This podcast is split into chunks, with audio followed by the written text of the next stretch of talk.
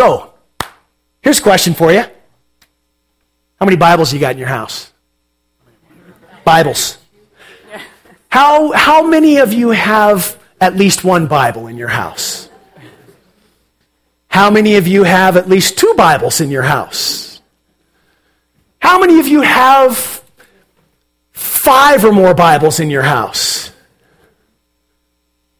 Six or seven or more Bibles in your house? Okay, we'll stop.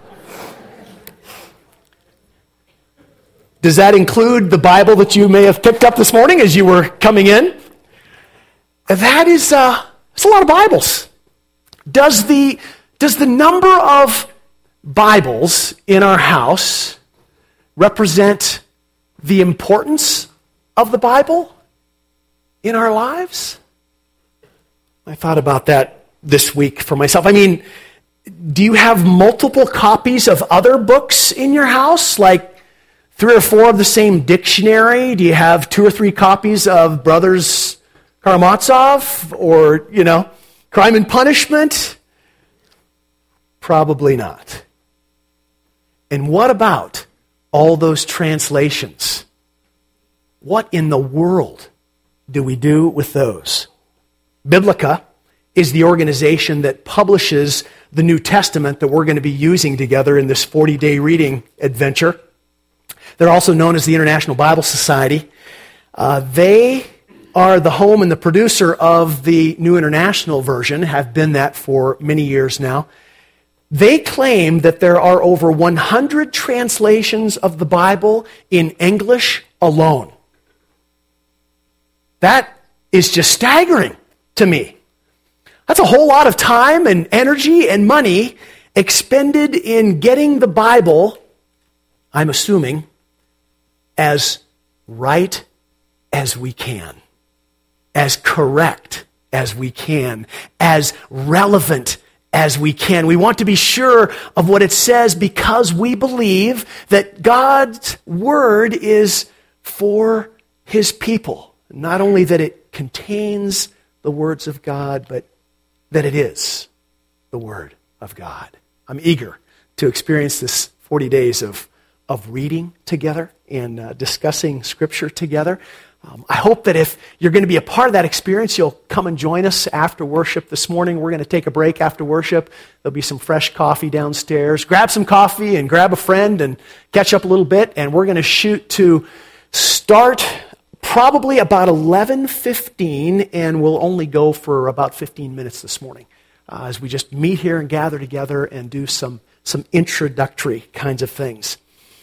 But I, I like what Biblica states on their website about this reading experience. They say Bible reading wasn't meant to be a solo sport like that. Reading scripture aloud and discussing it was a regular part of worship for Israel and for the early church. And of course, there were no printing presses in those days, and so the scribes labored long and hard on the scrolls that they had, and they weren't as numerous as our Bibles today. And, and of course, not that many people could read, depending on what culture they were a part of. So there was, there was great need for hearing it read, excuse me, aloud, and the discussion that came as a result of that.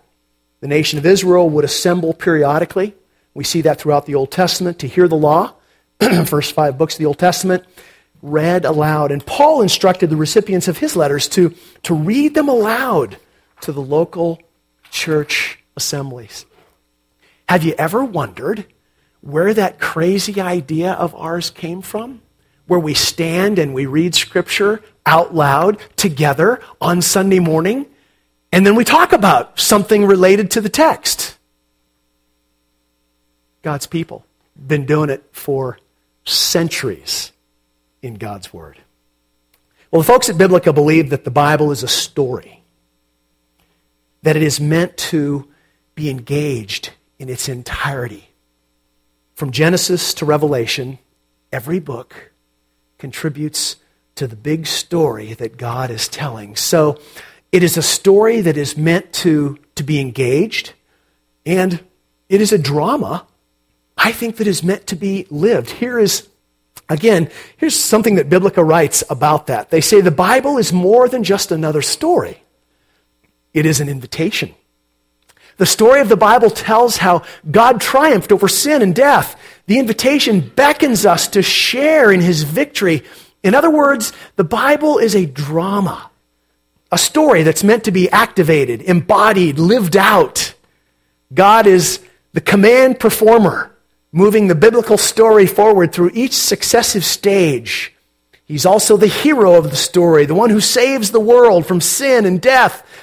But we're just not passive observers when we read the Bible. Or at least we ought not be. God invites us into the story to activate that story in our lives and in the world around us. The Bible is, in some respects, an unfinished drama. The final act is still to come. Taking our cues from the pages of Scripture, we are called to carry the story forward in our world. I love that. To engage the Scripture as a drama that speaks to all of human life. That is what we are called to as the people of God. The scriptures are a narrative of God's activity, a history of his activity, and a looking forward to his continued activity. And his call to his people is one of joining him in what he is doing in the world. The writer of Hebrews wrote these words that the Word of God is living and active sharper than any double edged sword. It penetrates even to dividing soul and spirit. It gets down inside and begins to, to work and to dissect and to repair and to reveal things. Sharper than any two edged sword. Penetrates even to dividing soul and spirit, joints and marrow it judges the thoughts and attitudes of the heart.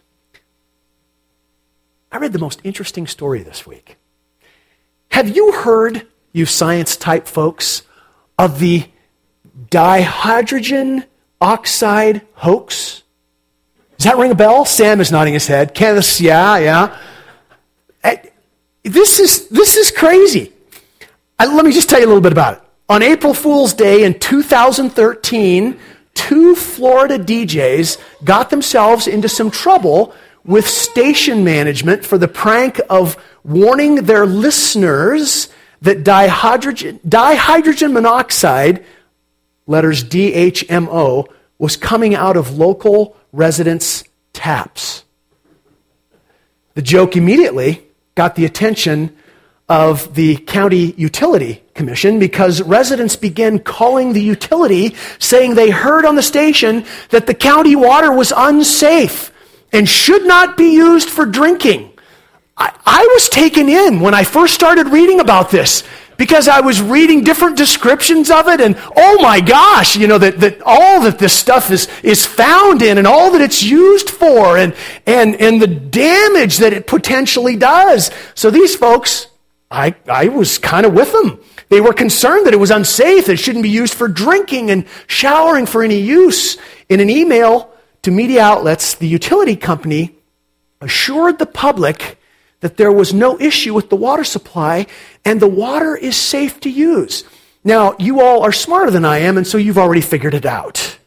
Di being two hydrogen molecules plus mono one oxygen molecule is better known as H2O just water. Just water.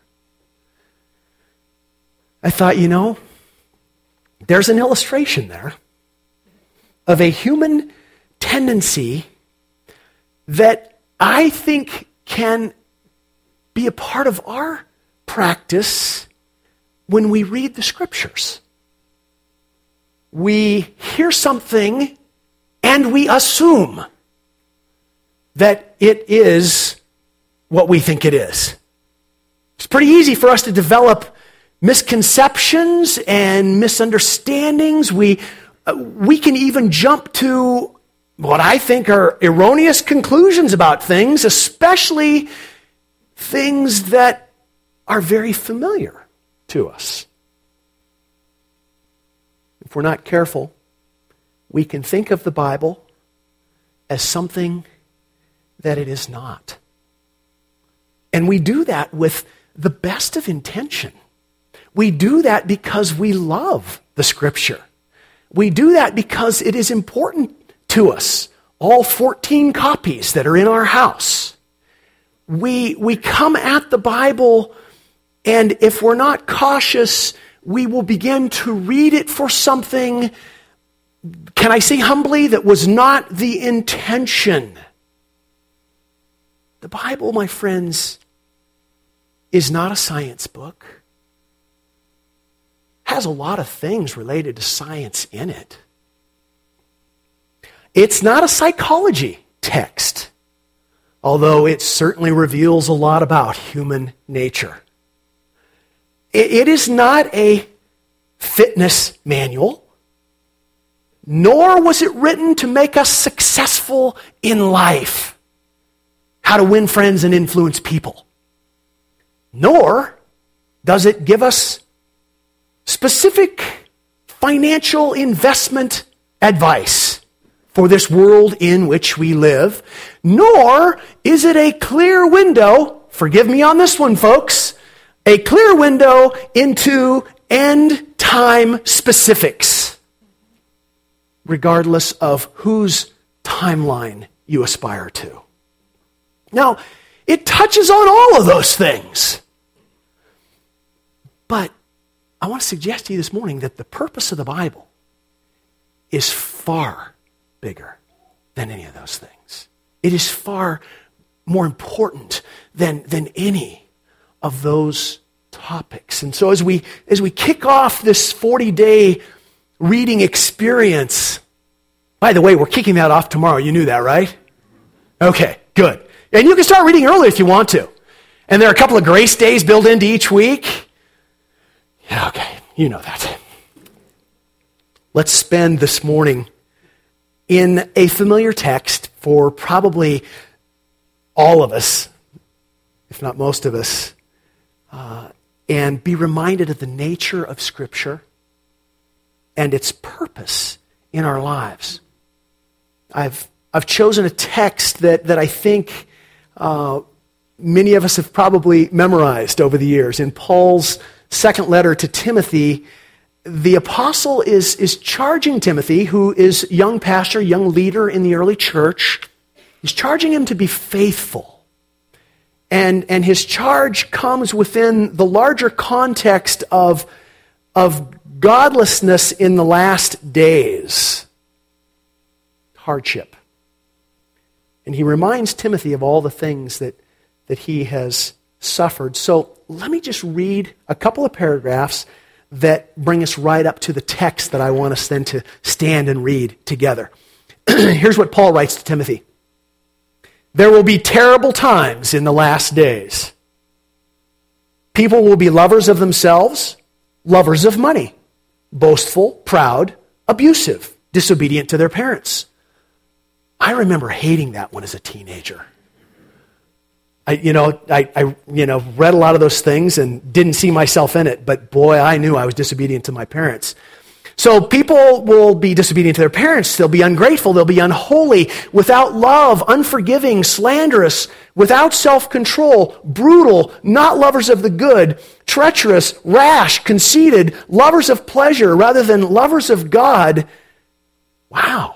Has he forgotten anything? Having a form of godliness, but denying its power. Have nothing to do with such people, Paul writes to Timothy. You know all about my teaching, my way of life, my purpose, faith, patience, love, endurance, persecutions, sufferings, what kinds of things happened to me in Antioch, Iconium, and Lystra, the persecutions I endured, yet the Lord rescued me from all of them. In fact, Everyone who wants to live a godly life in Christ Jesus will be persecuted, while evildoers and impostors will go from bad to worse, deceiving and being deceived. So Paul paints a pretty bleak picture there of days to come. And that was back in the first century. And those days are upon us and, and yet to come. So let's stand together and uh, read his directive to Timothy. Here we go. But as for you, continue in what you have learned and have become convinced of, because you know those from whom you learned it, and how from infancy you have known the Holy Scriptures, which are able to make you wise for salvation through faith in Christ Jesus. All Scripture is God breathed and is useful for teaching, rebuking, correcting, and training in righteousness, so that the servant of God may be thoroughly equipped for every good work. My sisters and my brothers, this is the word of the Lord for us. Amen. Go ahead and be seated. New Testament scholar N.T. Wright tells the story of a, an academic professor who was going to be a, a visiting academic at Oxford University in England years ago. He and his wife arrived and they were walking around the campus and they were looking at some of the older buildings. Wright says, in, in what appeared to them to be an ancient, crumbling stone building, his wife spotted windows with curtains and people moving around inside. And she cried out excitedly, Honey, honey, these ruins are inhabited. There are actually people living in them. The Bible, my brothers and sisters, is an ancient book. It's a collection of, of 66 books written over a period of, of 1,600 years by a number of different authors. Some who we are certain of, others not so much. But in the tradition of the church, that is our Bible. That is our scripture. So, here's what I want you to talk about with your neighbor this morning. Vic, can we put that question up? Or not? Should I just go ahead and read it? Oh, there it is. If you would, for just a couple minutes, discuss the statement that we just read. All scripture is God breathed. All scripture is God breathed. A couple of questions that, that I think are meaningful. What, what do you think that means? What do you hear when you hear all scripture is God breathed? And how does it make you feel? How does it make you respond? Perhaps a better way of saying that. Talk with your neighbor about that for just a few minutes. All right, are we ready? You feel like you're preparing for an exam or something?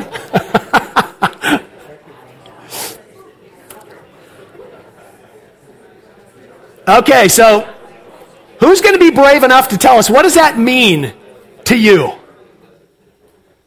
Scripture is God breathed. What does that mean? I like that. Let's go home. Good statement. Thank you. What else? What else? What does it mean? How does it make you feel? Okay. Okay. Okay. Good. Good. Good. Good. I like that. What else? What else? Okay. Reading through the power of the Spirit. Dependence upon the Spirit to, to bring that life in us, perhaps. There was another hand, a sense of awe. Okay, say more.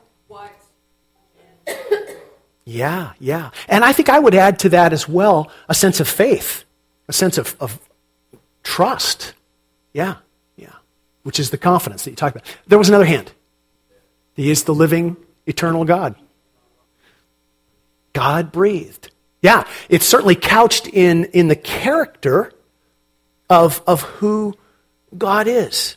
I, as, as we, again, prepare to, to launch into this, this 40 day reading adventure, I thought it might be worthwhile for us to just spend a few minutes together to be reminded of something that we know, but the, the nature and the, and the purpose of Scripture. And because my hope is, is that each day, as we read, we, we want these, these truths of the nature and the purpose of Scripture to be in the front of our minds.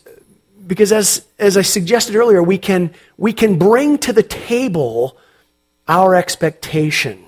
We can bring to the table what we, we think ought to be versus allowing the truth of, of what this text is, is reminding us to be uh, preeminent in our, in our thinking. The early Christians obviously believed that the, the scriptures had, had life in them. This text demonstrates that. They, they believed that the scriptures had life in them because God had breathed the scriptures into being. And the warmth and, and life of his breath. That's how N.T. Wright puts it. The warmth and life of his breath was still present and powerful in those words. Now, the word that Paul uses to Timothy that is, that is translated breathed has often been translated as, as inspired. It's, it's a good word. It speaks to, to the origin of Scripture. Where does the Scripture come from? It's, it's inspired by God, ultimately. It, it is from God. And that's, that's why we, we so often speak of the Bible as God's Word. It has come from Him. However, I think one of the reasons that, that some of the, the other translators, the NIV translators, often, and you'll find it in other versions as well, they use the word breathe as, as opposed to, to inspired because it is just really a literal rendering of, of a couple of Greek words, kind of a, a compound adjective that they've put together the word God and, and the word breathe, or, or to blow. It is, it is God blown. It is God breathed. It's the only place in the New Testament where, where that happens. And I think it speaks to, to both the origin of the Scripture, but it also speaks to that ongoing living quality or that ongoing life giving nature of Scripture. As God has given us life and breath, Kathy, you tied it into God breathing life into people. It's that same kind of a nuance. As God gives us life and breath, a, a one time act, if you will, that impacts me every day as long as I'm alive, so too, His Word has life in it that imp- impacts us on a daily basis. The idea of inspiration has led to some confusion through the years. Uh, one point relates to, to how we use the word inspiration. Uh, we speak of people, don't we, sometimes as being inspired. The musicians gave an inspired performance, or the artist was inspired to, to paint this, this work. Sometimes we talk about feeling inspired as something gives us encouragement or it boosts our spirits. But the understanding of, of inspiration at that level, it's kind of a come and go idea, and so sometimes something is inspired and other times it's not. And the problem here is that it, it doesn't really capture what Paul is driving at. In the words of my favorite rock band in my college years, Boston, it's more than a feeling. It truly is more than a feeling. Paul means that the scriptures were, were breathed into existence by God and they contain God's life giving breath. The Bible is the living breath of a living God. Its application may be different for different people, depending upon time and culture and circumstances, but, but it is from Him and it is life giving, God's life in His Word. Another misconception, again, this is my opinion, regarding the inspiration of Scripture has to do with, with the process of, of how it happened. Some understand inspiration as God sort of taking over the minds of many of the authors of Scripture, sometimes referred to as, as dictation theory of inspiration, where God spoke into the ear of the writer and they wrote word for word what, what they heard. But it, it seems to me that, that one of the beauties of Scripture is the vast difference that just abounds throughout the pages. The different individuals that God uses, different personalities and backgrounds and, and struggles. The, the scripture is a book that is very diverse. There's, there's not a, a sameness to all of it. There, there are many kinds of, of literature. There's history, there's poetry, there's stories, there's, there's prophecy, the, the epistles, the letters, the instructional literature, written all by very different people. And so it seems to me that an understanding of the breath of God in the pages of Scripture is an embracing that God uses the variety of people that He has created. People, as Dixie was alluding to, who have spent time being with God and walking with Him, He uses them to record and preserve what he wants to be communicated to his people. Doesn't always come out the same way. Certainly, the prophets were some who were very aware of God speaking to them because he addressed them often and said, Write this, say this. But I think probably for the vast majority of the authors, I hope you don't understand this as heresy, but I think they were just living their lives with God and they were writing things down and they were recording and and I'm not sure they had any awareness that this was going to be a Bible or part of a holy book. Um, but it was the work of God's Spirit in their lives and in the life and the process of, of the church. And so I think as we, as we read the scripture over these next 40 days, I hope we'll be mindful that it is God breathed that as we open those pages, there is life that the Spirit of God desires to bring to us in ways that we've never seen before. And because it's alive, it is useful for what? Helping us live a better life, right? Isn't it interesting? How we think of the usefulness of the scriptures. Or maybe I should just own that one myself, how I think of the usefulness of the scriptures. You know, too many times in my life I've sort of treated it like, you know, the, the magic lantern. You know, if I could just rub it right enough times, then the genie's going to pop out and give me what I want. Or the rabbit foot. Um, we, we bring our predisposition to the scripture, we bring our desires to the scripture we bring our assumptions of, of what the Scripture is useful for. How do we approach the Scripture? What are we looking for when we read it? I hope that's the other question that will permeate our minds as we spend the next 40 days going through the New Testament together. Paul tells Timothy that because Scripture is God breathed, it's useful. Another word there is profitable. It's of gain. It's of benefit for teaching, for rebuking, correcting, and training in righteousness. For what reason? That the servant of God may be thoroughly equipped for every good work.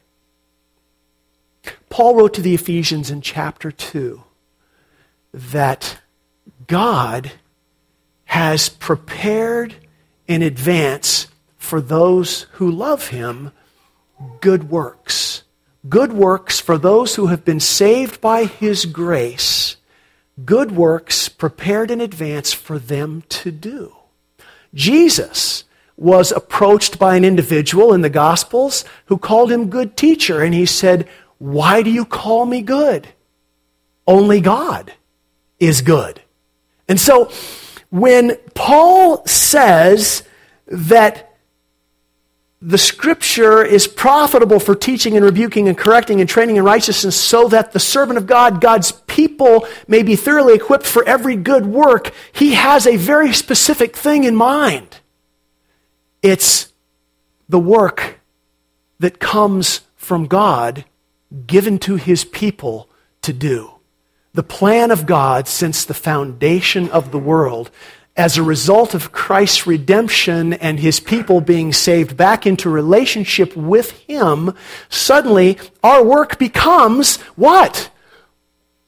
Living for his glory.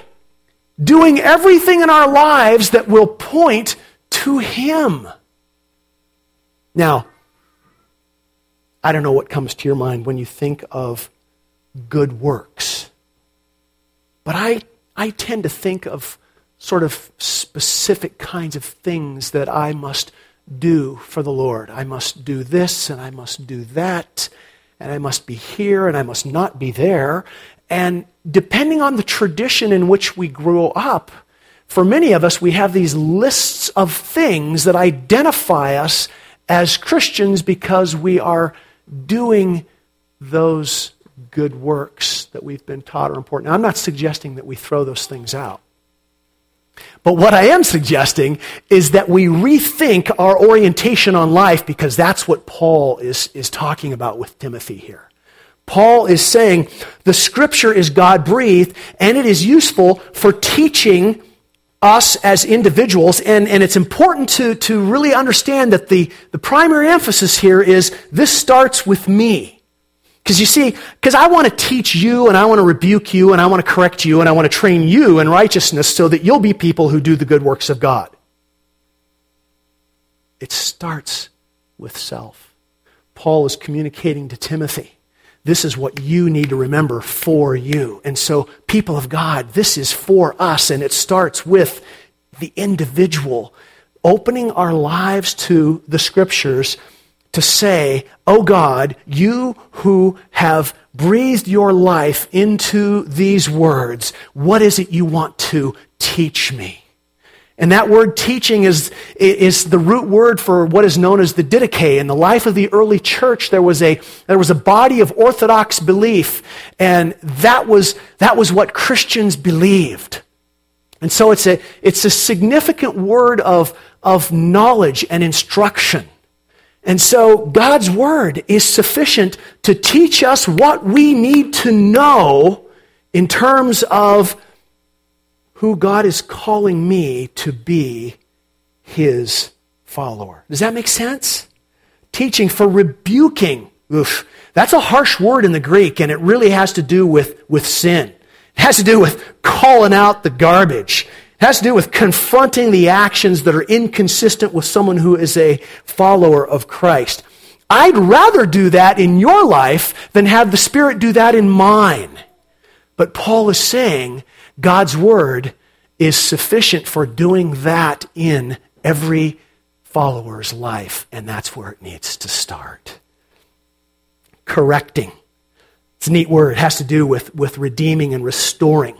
So after the confrontation, and you look in the mirror and you go, Whoa, I really am what the scripture says I am. Then we are encouraged and we're reminded of, of who Christ is and what he did for us and who he died for and what has become of us as a result of our surrender and our confession and the salvation and righteousness that he gives to us.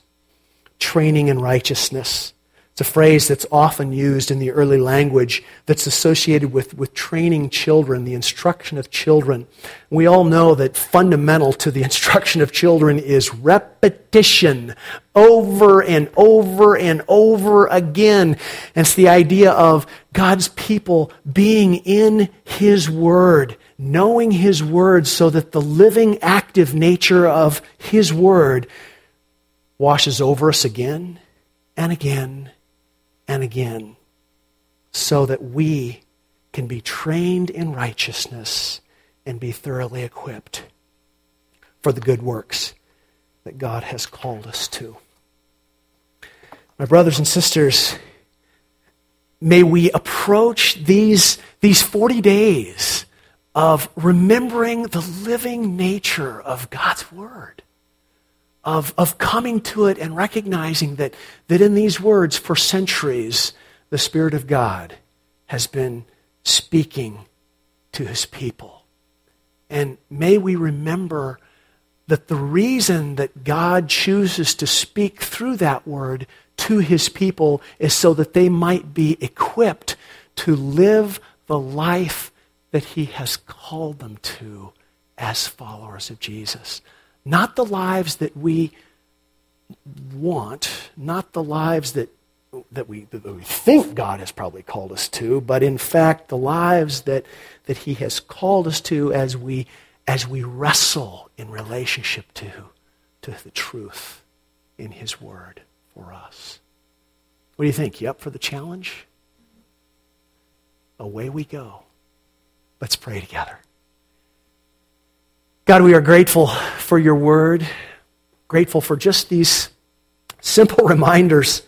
Oh, how well we probably all know them, how well I know them, and yet how often in my, my time with you and my time in Scripture, I'm, I'm studying.